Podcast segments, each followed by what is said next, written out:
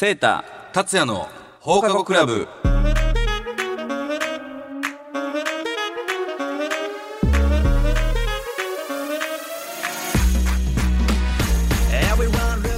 皆さんこんばんは。大阪府議会議員の由井セータです。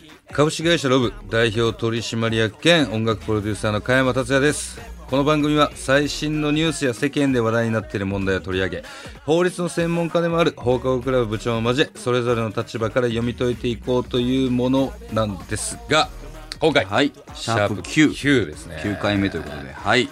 今回部長が来ていただいておりますが。よろしくお願いします。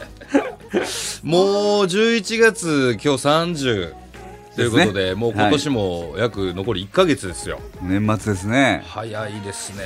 やっとちょっとね寒くなってきてね。ねあのなんていうか冬の装いもという感じでございますけれも。どうですか？風邪とか体調は？いやあのですねあのお恥ずかしい話ですけどうちも家族全員が今はい。あの鼻風邪をえー。ひいておりましてね。結構多いよね。あ多い？多い多い。周りも多いよ、うちまだあの子供がね生後半年ぐらいなんですけど。そうだよねあの、まま家族一緒に寝てるんですよ。家族4人でうん。一緒に寝てまして、うん。あのまあ、同じベッドで寝てるんですけどあの私が咳をすごいするんで、はいはいはい。まあ咳で子供が起きるっていうあの悪循環にあの せっかくね寝た。寝かしつけたのに。はい。お父さんが起こしちゃうと。そうなんですよ。で奥さんにちょっと怒られるっていう 悪循環に陥ってますけど。もはい。なるほど。今日はですね、はいはい。あの1個ちょっとお便りあの読みたいと思うんですがはえーラジオネーム親父が魔族さん。はい。皆様お疲れ様です番組の趣旨とは違うかもしれませんが気になったことを質問します。はい。都市伝説陰謀論的な話ですが以前に政治家は本当の生年月日を公表しない。政治家一人一人に占占い師がついている。かっこ国政に関わる方のみ。といった話を聞きました。めちゃくちゃうさんくさいなと思いつつ気になったのを教えてください。もしくは業界的にまことしやかにささやかれる噂などギリギリの範囲で欲しいです。はいありがとうございます。これどうなの？でちなみにだって、はい。セーターはさまず、えー、と本当の生年月日を公表しないで言うといやあのもうあのしないといけないのですよね。はい。あのちゃんと公表はさせていただいております。いつですかちなみに？私はですねあの昭和59年2月13日でござい2月まして13日、はい。これは本当の生年月日。もちろんです。これは小学校の時からね知ってるからね、はい。嘘じゃないねはい。あのどうやらまあ生年月日は皆さんね、あのもちろん公表はされてまあ私が知ってる限りはね、はいはいはい。あの地方議員の先生も国家議員の先生ももちろんなんならそのポスターとかにもね、うん。あの年齢をあの書いて、えーいる方も、まうん。まあどちらかというと若い人はねえっ、と年齢はあのアピールあのしたいんですよ。はいはいはいこれ結構ね今まことしやかにとか言われているのが、まあ、選挙に我々勝たないと、うん。あの政治家になれないんですけれども、ね。選挙でまあ勝つううまあ、いろんな方法あるんですけれども、あの今よく言われているのはあの年齢が上の方。はい。男性。はい。あと ちょっと自民党はちょっとまあやっぱりあの選挙で不利やと。あー逆に言うと年齢が若い。はいはいはいはい。女性、うん。えーまあ、あとまあ別の党、うんうんうん、まあ、人気がある党うん。の人だと、まあ、あの受かりやすい。えみたいなのが、まあ、誠おしやかに言われてまして。マクドシアカにささかで噂だ。あのそういう意味ではあの特にねそうベテランの政治家さんが、うん。あんま年齢を言いたがらない、えー、あのやっぱりちょっとねそれはあるのかなとはちょっと思あそうなしますね逆に言うと。ちなみに、に、えー政治家の方一人一人に占い師がついているといった話を聞きました、はい。これはどう？えっとね、まあ、私がすいません知ってる限りは、うん。あのないかなとは思いますけども、まあたやっぱりねそのなんやろおあるんかもしれません。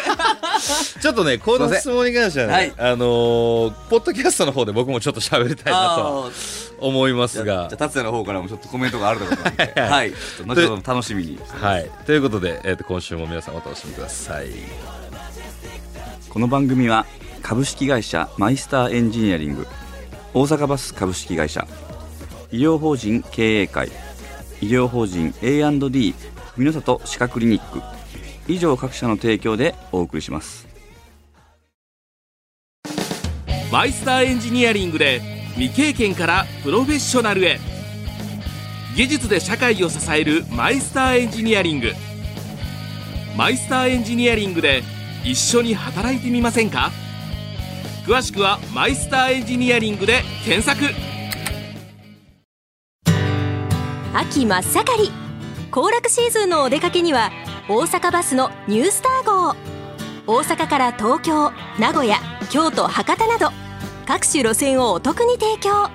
詳しくは大阪バスで検索。バスで各地がもっと身近に大阪バス。医療法人経営会は地域の皆様の介護の受け皿として貢献できるように和歌山大阪エリアで13の介護施設介護サービスを展開中。人に優しく関わる人すべての質の向上を目指します。詳しくは経営会で検索。文の里歯科クリニックでは健康な口元へ導き人生を楽しめるように応援することを目的に歯科医療を提供しています。地下鉄谷町線文の里3番出口徒歩5分。詳しくは文の里歯科クリニックで検索。さあ今夜のテーマは税金。おい税金について話そうということなんですけど。はい。まあなんかちょっとね難しく感じちゃうかもしれないんですけど、うーんそんなにこう難しくせずはい。喋れたらなと、はい。税金そもそも税金とはな何がありますか？消費税とか？はいはいはい。まああのまあそもそも税金いうのはあのまあ我々が社会でこう生活していく上で、はいまあ、いろんな基礎的なまあええやん。道路とかさ。うん。学校とかさ、うん。そういうインフラを整えるためにまあ国が全体として徴収する、まあ、お金のことで、はいはいはい、まあさっき言ったけど徴収の仕方によってね。うん。例えばその消費税であったりとか、じゃあ、あの会社もねこの日本という国で活動している中で、まあ、何らかその公共のものを使ってるから負担してよってことで法人税、法人税あとまあじゃあ土地を持ってる人に対してはその土地を所有しているということによる利益を得ているんだからそのうちいくらか還元してください。固定資産税、うん。えーみみたいな形であの、うん。いいいろんな名前であの、はいはい。みんなが使ってる社会でみんなが使ってるものに対するまあ負担をあのまあしていくと、それをいろんな形でまあ税金としてまあなんていうかあの徴収をして、はいはい。まあそれを社会のインフラ整備とかに還元をしていくと、まあ、そういう形で取ってるの。まあもちろんねその税金があってこそまあこれは国によっても違うかもしれないけど、うんうん。税金があってこそ今セータが言ったようにいろんなインフラがね整って整備されたりとか道路もそうだけど、はい。そこからこう支払われてる賄われてるっていうのはまあ大体ねみんな漠然とは分かってると思うねんけど、なんか昨今のさ、はい。まあ国のねお偉いさんがはい増税増税とあはいはいはいはい。すごく言われてるはいじゃないですか。はいはいいろんなね、あだ名もつけられて。つけられてね。やってますが、はこれに関しては、ぶっちゃけどう？セータ的に。まああのままずもってして、うんあの実際のそのまあ目に見える形での増税うんっ。ていうのは、まあそんまあ、んないのよねほとんど。まあ、うん直近で分かりやすい例で言うと、うん。えっ、とあれ2019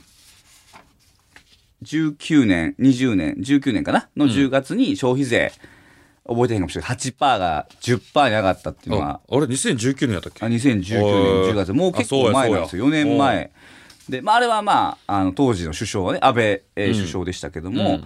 まああれがあって以降でその大きなね実は負担にかかる増税っていうのはそんなないんですけど、うんまあ、例えばねあのみんなちょっと言うようにその子供、うん子育て世帯に対する、うんその扶養控除はいはいはいがちょっと減ったとか、うん。まあ、あとはあの、まあ、みんな言うのはやっぱ社会保障料うん。社会保険料かな？社会保険料はめちゃくちゃ上がったよね。上がってるって、うんまあ、あのこれは実際上がってます、うん。いうのとか、まあ、あと、まあ、直近で言うとさあの物価が上がってたりとか、うん。円高で輸入するものが高いので、まあ、ガソリン代とか含めてね。やっぱ国民のなんていうか負担うん。感。負担感が増えてるっていうのが多分その、まあ、増税っていうセリフで、はい。こう一言で集約されてるような気が。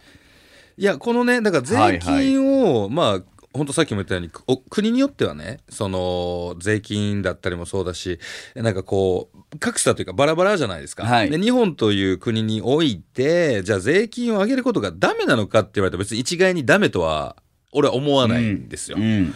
だけどじゃあ例えばその国国民が賃金が上がってないとかね。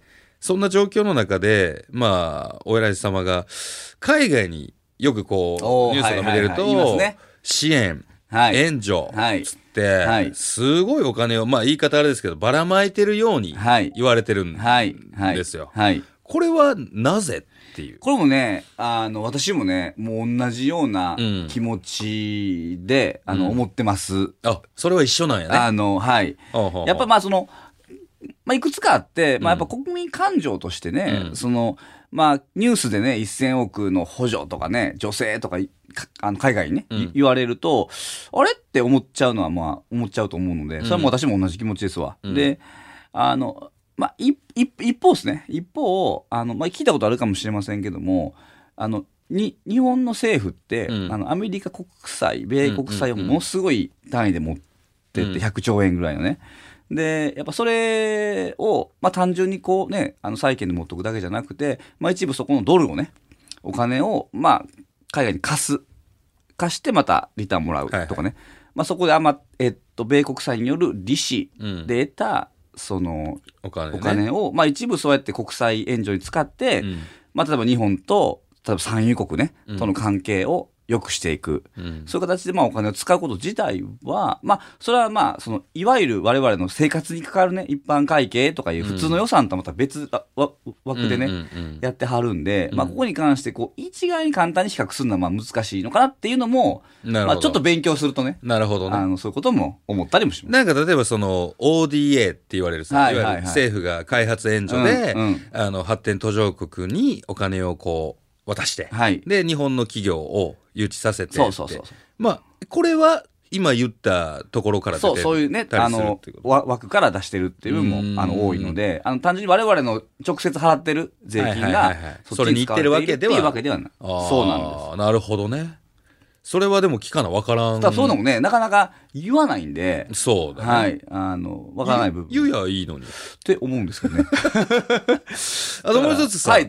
それこそ最近、はいはい国会議員のね、はいまあいわゆる役職の方が、はい。給与をアップされたと。おー、給与アップしたことがダメとは言わないけど、はいやっぱりその国民がこう負担が多いってず増税で苦しんでるって言われてる風潮の中で、はい。上げた理由って何ですか？しかも数十万。そうね、年間何十万かっていうふうに、あの、これもね、あの、まあ、報道っていうのがありまして、やっぱこの、切り取ってね、報道するんですけどあの、まあ、あんまりこれこ答えばっかり言うのもあれですけど、毎年毎年、うん。まあ、特に公務員なんですよ。あの例えば首相も、うん。あれ公務員なんです。ほうほう。あの、こ、公の仕事なんで、はい。例えばだからその、教師とかうん。自衛官とかみんな一緒なんですけど、うん。あの特別職っていう名前の公務員なんですけど、裁判官とかね、うん。同じなんですけど、みんなあの、いわゆる公務員の人って、あの、労働三権って言って、労うん。働基本権がないんですよ。うん。だから、そのい、いわゆる賃金競争できない代わりに、うん。あの、毎年毎年ね、人事院勧告って言って、あの、まあ、世間のお給料が上がれば、うん。そこに合わせるように、じゃあ今年は1%上げましょうみたいな、はいはい。そういうまあ、ルールを基本出していはいはいはいはい。くんですよね。うん。で、それを、で、まあ、公務員さんのお給料が上がる。で、それに、まあ、応じて、まあ、首相がというよりかは、まあ、うん。そういう自衛官とか、裁判官、皆さん、ああくくりの役職の特別な人たちの給料も一気に上がるっていう法律が今回通ったんで、なるほど。ただもともとまあ首相はね、もともとのお給料がやっぱ高いですから、うん日本の首相ですから、うんそれでまあ例えばじゃあ1%上がっても、まあ何十万みたいなうんことになっちゃうっていうのが、まあ実態で、なるほどね。ただまあだから全体的にはお給料をやっぱ上げていきたいっていう。まあそれはそうはい、あの思いはあるかなとは思いますし。なんか、ちょっと、まあ、ここで一旦曲行きたいねんけど、セータのそういう部分の、なんか制作じゃないけどさ、その辺の思いもちょっと俺聞きたくて、もちろん。逆にこのね、ラジオを通して、ちょっはいと言ってほしいなと思って、はいはい。一旦ちょっと曲行きたいなと思います。それでは聴いてください。UFO で弱気なベイベー。弱気なベイベー。他の誰といても足りなくて。弱気なベイベー。時間はただ過ぎてくだけで。弱気なベイベー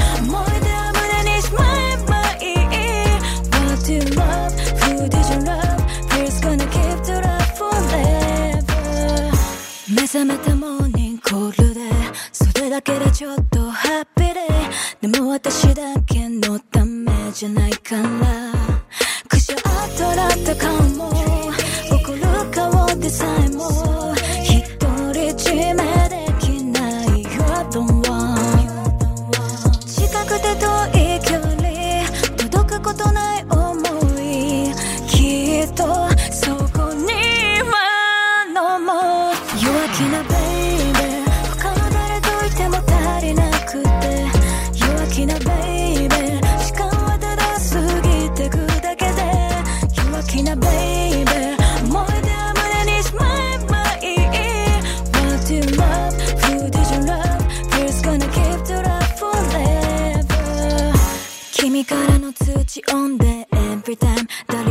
一番に Press like So lonely なやっぱ寂しい世界 I want you to find me And I want you to catch me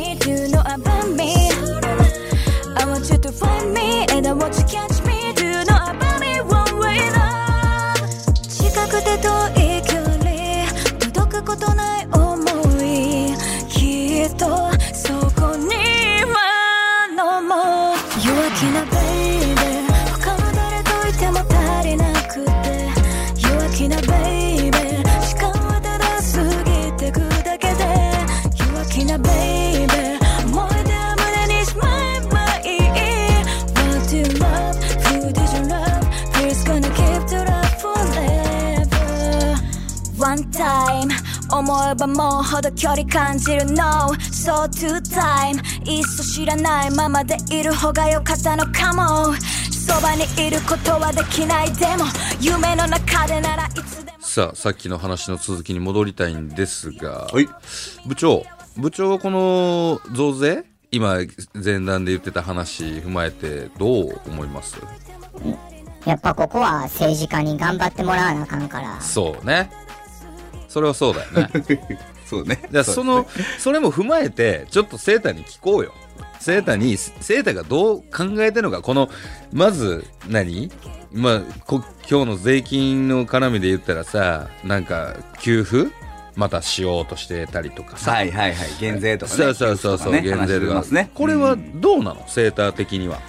まああの、まあ、今回のね、またこの増税、給付話っていうのは、まあ、何回も言いますけど、まあ、物価が上がっているとか、うん。円安で生活が苦しい、これに対して、また、ちょっとお金をね、一時的に、いやっぱ、まあ、ある種ばらまかなきゃいけないみたいなね、うん。そういう発想やと思うんで、なかなかね、その、こう、きりないんですよね、やっぱりね。あはい。のお金をばらまく言うても。で、結局、はい。はばらまいたお金は、どっかで回収しないといけないんで、うん。まあ、どんな方法なのかはまた分かりませんけども、あのそういうふうな、まあ、どうしてもやっぱその財政当局としてはそういう議論になっちゃうんで、まあ、どっちかというと私はやっぱりねあのもうし所得ねお給料をうん。働く世代からしっかり税金取るにしてもやっぱお給料彼らのお給料を上げていくような施策をもっとしたいし、うん。それをやるためにそのせっかくの税金っていう原資を、まあ、うん。使ってほしい、うん。なすごい分かりやすい言い方ですると、まあ、例えば100億円。何でもいいんですよ。1億円でも。100億円っていう税金を、うん。まあ、単にばらまくってなったら、そのばらまいて1回でもうね、あの、また100億もらったわ、また使おう。これ、お、お、終わってしまうんですけど、うん。例えば100億を、じゃあなんか工場を建てましょうとか、新しいえー産業誘致しましょうとか、うん。そうやってね、工場パーンで100億円作ったとしたら、じゃあ新しくね、あの、お給料が上がった雇用が生まれるとか、それが何十年も続くとか、そこで稼いだお金でまた新しい工場を作るとか、まあ、そういう、まあ、いわゆる投資って言われるとまあそうだね。そこに生産性があるんやったらいいんじゃない？そうそうそう。だ生産性が高いものに対して、まあ国が率先してね、なかなかすぐには商売にならないかもしれないけども、あの商売を始めるための、あのまあ原資きっかけとして、そういったお金をバンって使っていただいた方が、まあ将来的にはね、あの、いいいかなというのが私の持論ですね。でもさ、まあ、あの、はいこれ経営者目線な部分やけどさ、うんうんまあ、国はね、雇用を推進、雇用させるようにはいしてるわけじゃん。だけど、社会保険料、めちゃめちゃ上がってるやん。上がってるね、今社会保険料は。うんびっくりするぐらい上がってるわけですよ。はいでまあ、これって要は雇用主というか経営者としての目線だけど、多分そのなんだこんだけ社会保険料が上がってくると雇用することに対してちょっと腰が重くなるうん。企業っていうのは、多分すごく増える気がする、はいはいはい。これはどう思う？これはね、あの、まあ、社会保険料ってまたちょっと税金じゃないから、うん。またえらい難しいねんけど、うん。まあ、これはもう両方の、まあ、なんていうか、やっぱその、そそもそもやっぱりめちゃくちゃ伸びてる医療費、はいこれに対して、まあ、どう手当てをしていくのか。うん。まあ、特に、やっぱりその、もうこんな話、めちゃめちゃ真面目な話だけど、75歳以上の人たちがもうほとんど使ってるんで、うん。まあまあ、ここに対して本当にい今までのままの給付でいったら、またこれね、うん。あの段階の世代が75歳になっていくので、これから、ね、そうだよね。もうすぐ増えてくるから、うん。本当にどうしていくのかっていうのもあるあるし、うん。まあ、もう一つはやっぱりその、まあ、そもそも、あの、まあ、海外なんかそうやけども、うん。やっぱり保険も含めたお給料、うん。人件費っていうのがどんどんどんどん上がっていくと、うん。まあ、この人件費をなるべく、まあ、あの、まあ、下げるために、まあ、むしろイノベーションが起こしていく。はいはい。まあ、例えばその、もっと生産性が高い、うん。まあ、それはなんかし仕組みを入れるのか、IT なのか、うん。あ設備なのか、あの、ね、あの、いろいろあるんですけど、もう結局と、とにかく、その、使う人の数を減らしていくっていうふうなイノベーションを起こしていく。うん。まあ、いずれにせよやっぱ日本も少子化はもう避けられへんから、ね。結局人の数を減らした中でいかに効率的にその人たちに頑張って働いてもらって、うん。稼いでもらってっていう環境を作っていかなきゃいけないんで、うん。その両輪をね、これ、まあ、社会社会保障の改革っていう意味でもやっていかなあかんなと。いやそうよ。めっちゃ真面目やけどね。めちゃめちゃめちゃ真面目めちゃ真面目な話今日はしてるけど。これもう本来ポッドキャストで喋るような内容。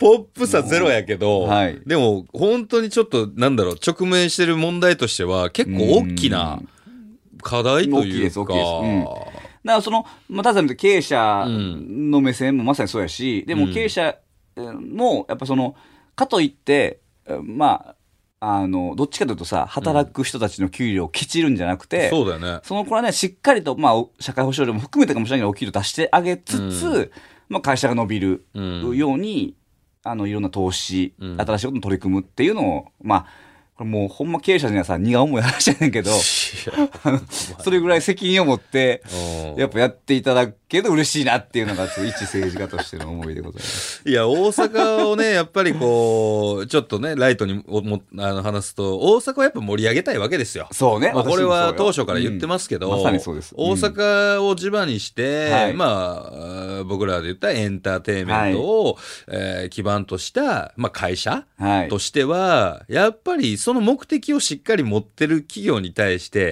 もっとなんかね、やってほしいなって、なんかやってほしいなって言うとなんか投げやり、投げやりじゃないな。なんつったんやろ。もっとなんかあるんじゃないですいや、かっていう。もう本当にね、それはもうおっしゃる通りで、うんやっぱちょっとその、あの、いろんな、あの、企業に対する支援はね、うん本当にやっぱこの10年、20年、うんだいぶやっぱり削ってきてたのは事実なんで、そうだよね。ちょっとまあやっぱり、えー痩せ細らないようにね、うん。地場産業としてうん盛り上げていくためには、あの、まあ政治行政の力もしっかりと我々お願いしますよ使っていきたい今日はなんかそんな話でええんかなお願いしますよ。本当に大阪を盛り上げるためにもね、ねちょっとその辺を先生に、ね、部長、頑張ってもらわないと。そうやな。うん。そうやなの、こそうやな一言ではい集約されて重く。受け止めましたんで、はい、頑張っていきます。マイスターエンジニアリングで未経験からプロフェッショナルへ技術で社会を支えるマイスターエンジニアリング。マイスターエンジニアリングで一緒に働いてみませんか？詳しくはマイスターエンジニアリングで検索。大阪バスで行ってみよう。神戸空港と大阪駅を結ぶリムジンバスを運行。所要時間70分。大人片道1000円。乗り換えなしでお子様連れも大きな荷物も楽々。詳しくは「大阪バス」で検索。グッド便利に快適に大阪バス。医療法人経営会は地域の皆様の介護の受け皿として貢献できるように和歌山大阪エリアで13の介護施設介護サービスを展開中。人に優しく関わる人すべての質の向上を目指します。詳しくは経営会で検索。文の里歯科クリニックでは健康な口元へ導き人生を楽しめるように応援することを目的に歯科医療を提供しています。地下鉄谷町線文の里3番出口徒歩5分。詳しくは文の里歯科クリニックで検索。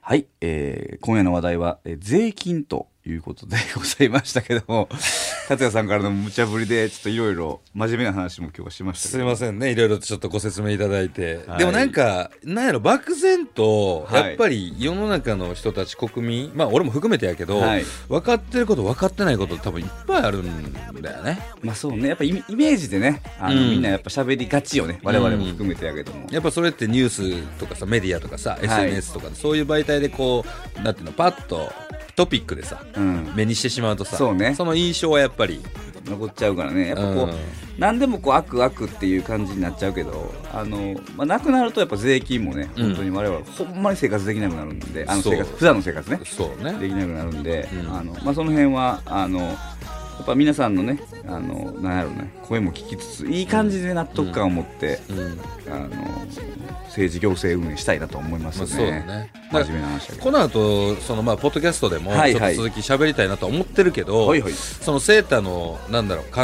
えはい。みたいなものをちょっと聞きたいわけよ。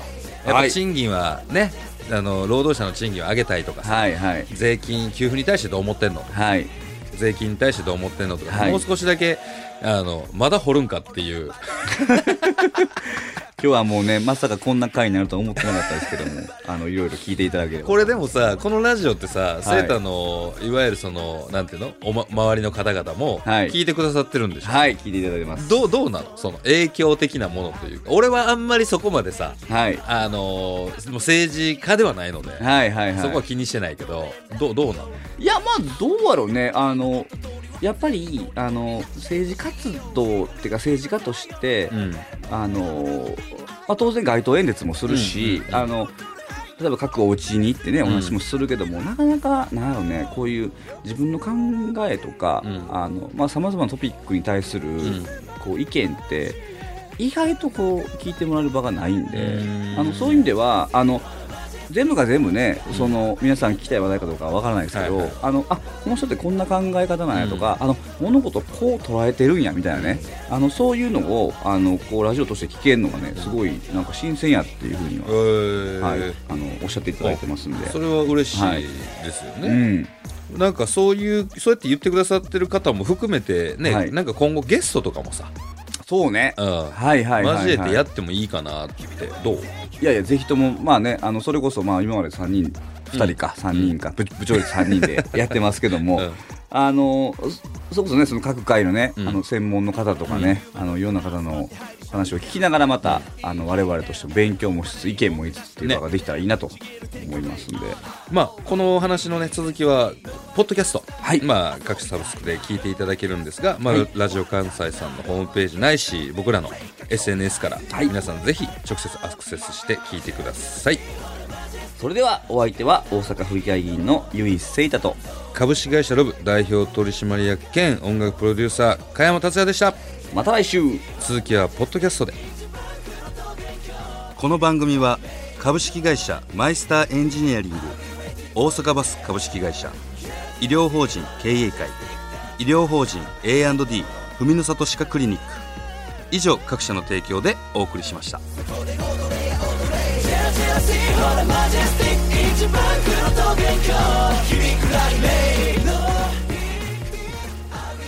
さあはい、何の話から、えーいきましょうか？いや、まあ、まず、その、なんだろう、本編の方では、はい結構その、税金とは、なんつって、はいはいまあ、説明ね、が多くはなっちゃったけど、はいはいまあ、そもそも、まあ、この、連れでもあり、はいあの、立場も踏まえて、はい。聞きたい、セータに。おいほいほいほい。その、セータはどうしたい？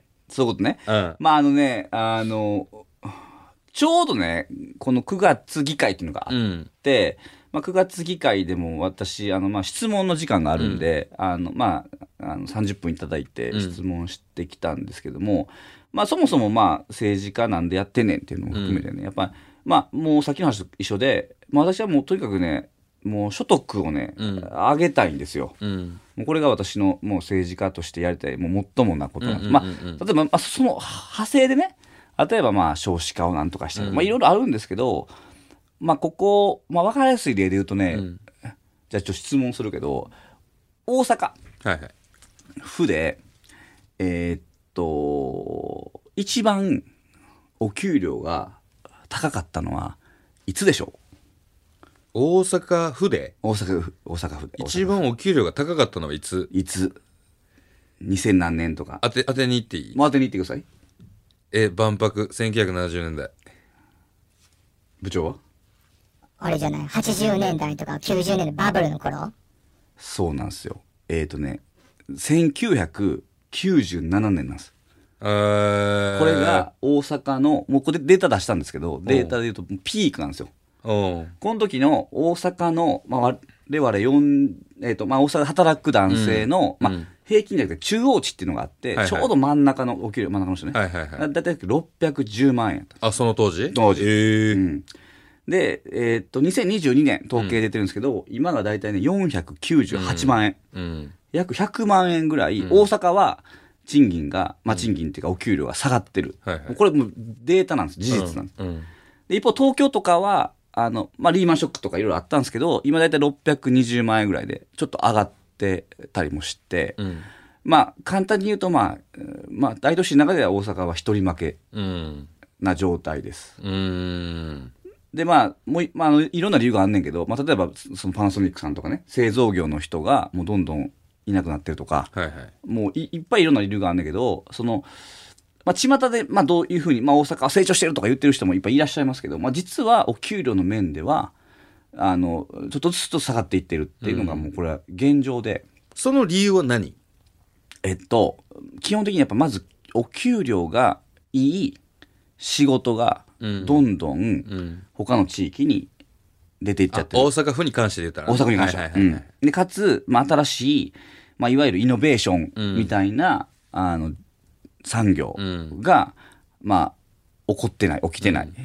もうこれが全てです。で、大阪の今のこの、まあ、お給料の構造って、他の地方ね、うん。大都市圏じゃない地方の県の、うん。まあ、平均給与とか、えー産業構造すっごい似てきてて、うんうんだからいわゆるもう大都市じゃなくなってきてるっていうのが今今の大阪。まあ、あこれは実はあの兵庫県も一緒なんだけど、うんっていう状況がすごいやっぱ危惧をしてて、うん。この関西元気になってほしいっていう意味ではやっぱりその稼ぎ頭になるような、うん。まあ、産業を持ってくるとか。でも東大阪はものづくりの街じゃないですか。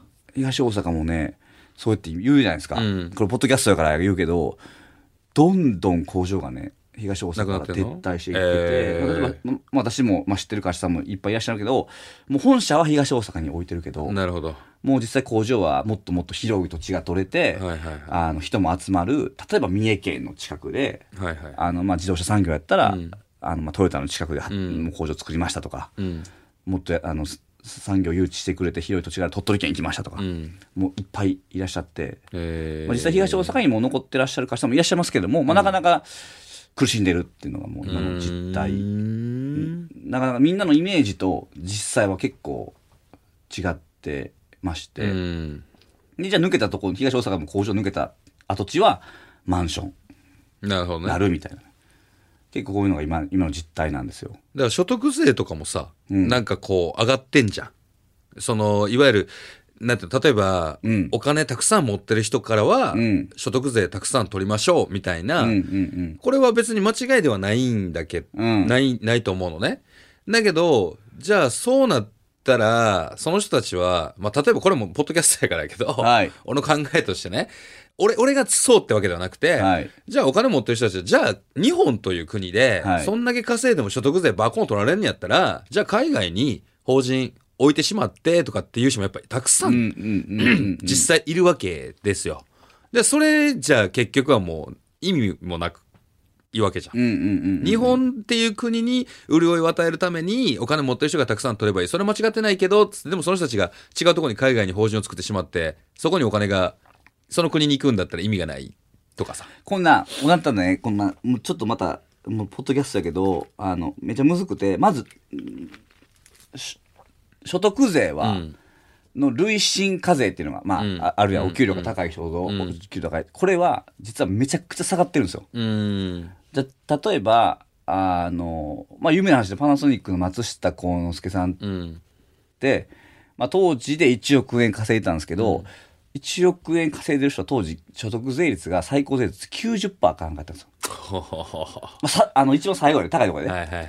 でもい今って最高税率50か50%ぐらいね。55%なんで、まあ正直言うと、高所得者の所得税率ってめっちゃ下がってる。うん。でかつ、まあ、今は高所得者のほとんどが、まあ、お給料以外に金融所得って言って、うん。あのまあ株とか、うんうんうん。ああいったものでの、まあ、収入が不動産もうんあるけど、まあ、特に金融所得なんかで言うと、えー、20%しか取られないんで、まあ、トータルで言うと、まあ、もう1億円以上の、まあ、し合計所得がある人の税率ってものすごい低いってまあ今言われてるぐらい、昔に比べたらね。昔よりて、うん。うん、ものすごい税率が低いのがまあ今実態。うん。うん。まあ当然それよりも低い国があるから、ん。まあ移るっていう人もいんねんけど、まあほとんどの場合、それで移ってる人はあんまいない。実態はね。うん。で、い今の一番の問題は、むしろ貧富の差が広がりすぎて、うん。高所得者と、まあそうじゃない、低所得者ってまあ一般的に言われる方の差が広がりすぎて、ん。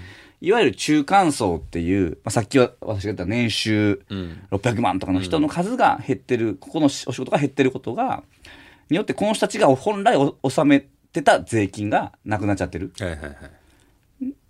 それを今じゃじゃあ消費税なり、今いろんな別の形で補ってるっていうのがまあ今の実態やから。うーんなるほどね。うん。うんまあこれも結構イメージとうん実際は結構ちゃう、ちゃうのよね。そうだね、うん。少し乖離してる部分も絶対最あるよね。初あんのよね。なかなか。うん。うん。うんうんうんうんで、やっぱまあ個人的にはよ、働く人、もうほんまに働いて、汗水垂らして、日々頑張ってる人たちのお給料をちゃんと上げて、その人たちが生活できるような、えーまあ仕事をちゃんと作って、うん。でそこに対して、まあ適切な量の税金を取って社会に参加してもらうっていうのを、やっぱりちゃんと続けていかないと、うん。まあ国が痩せ細っちゃうので、はいはいはいはいやっぱそれをまあ、あの、まあちょっと防ぎたいなというか、うためにもやっぱ産業を持っていきたいうんし、仕事を持っていきたい。給料が高い仕事を持っていきたいっていうのが、まあ自分が政治家として一番やりたいことかなと。うーんなるほど、ね、真面目やな、今日。はい。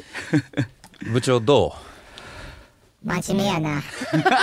ありがとうございます。今日はまああのセータのターンなんでね真面目会ということで。ははい。あの、ちょっと達也なんかあの、最初のさ、お便りでさ、あの、ちょっと、あ喋る？いいよちょっとそれも話しといて。いやなんかさ あのーまあまあまあ明確にはちょっと言え言わない言えないけど、はいはい。その知り合いのねそういう霊媒っていうんかな？除霊というんかな、の、まあ、方がいるんだけどやっぱりその話を聞いてると、冒頭にあったそのお便りでいただいたように、はい。あの大物の政治家にはそういう方がみあのついてるというか見てるらしいよ。へうえ。ん、結構そういうのを、なんだろう信仰されてるのか、何なのか分かんないけど、それはまあ、占いみたいな。まあまあまあまあまあまあまあまあうん。うん。その意図とかなんかどういう考えでなのかはまだ分かんないけど、あるらしいですよ。やっぱり。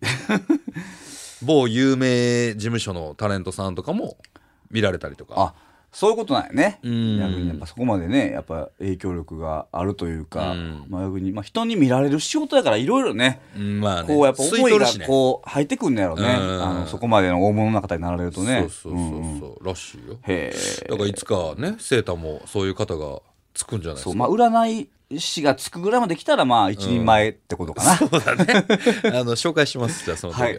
頑張ります。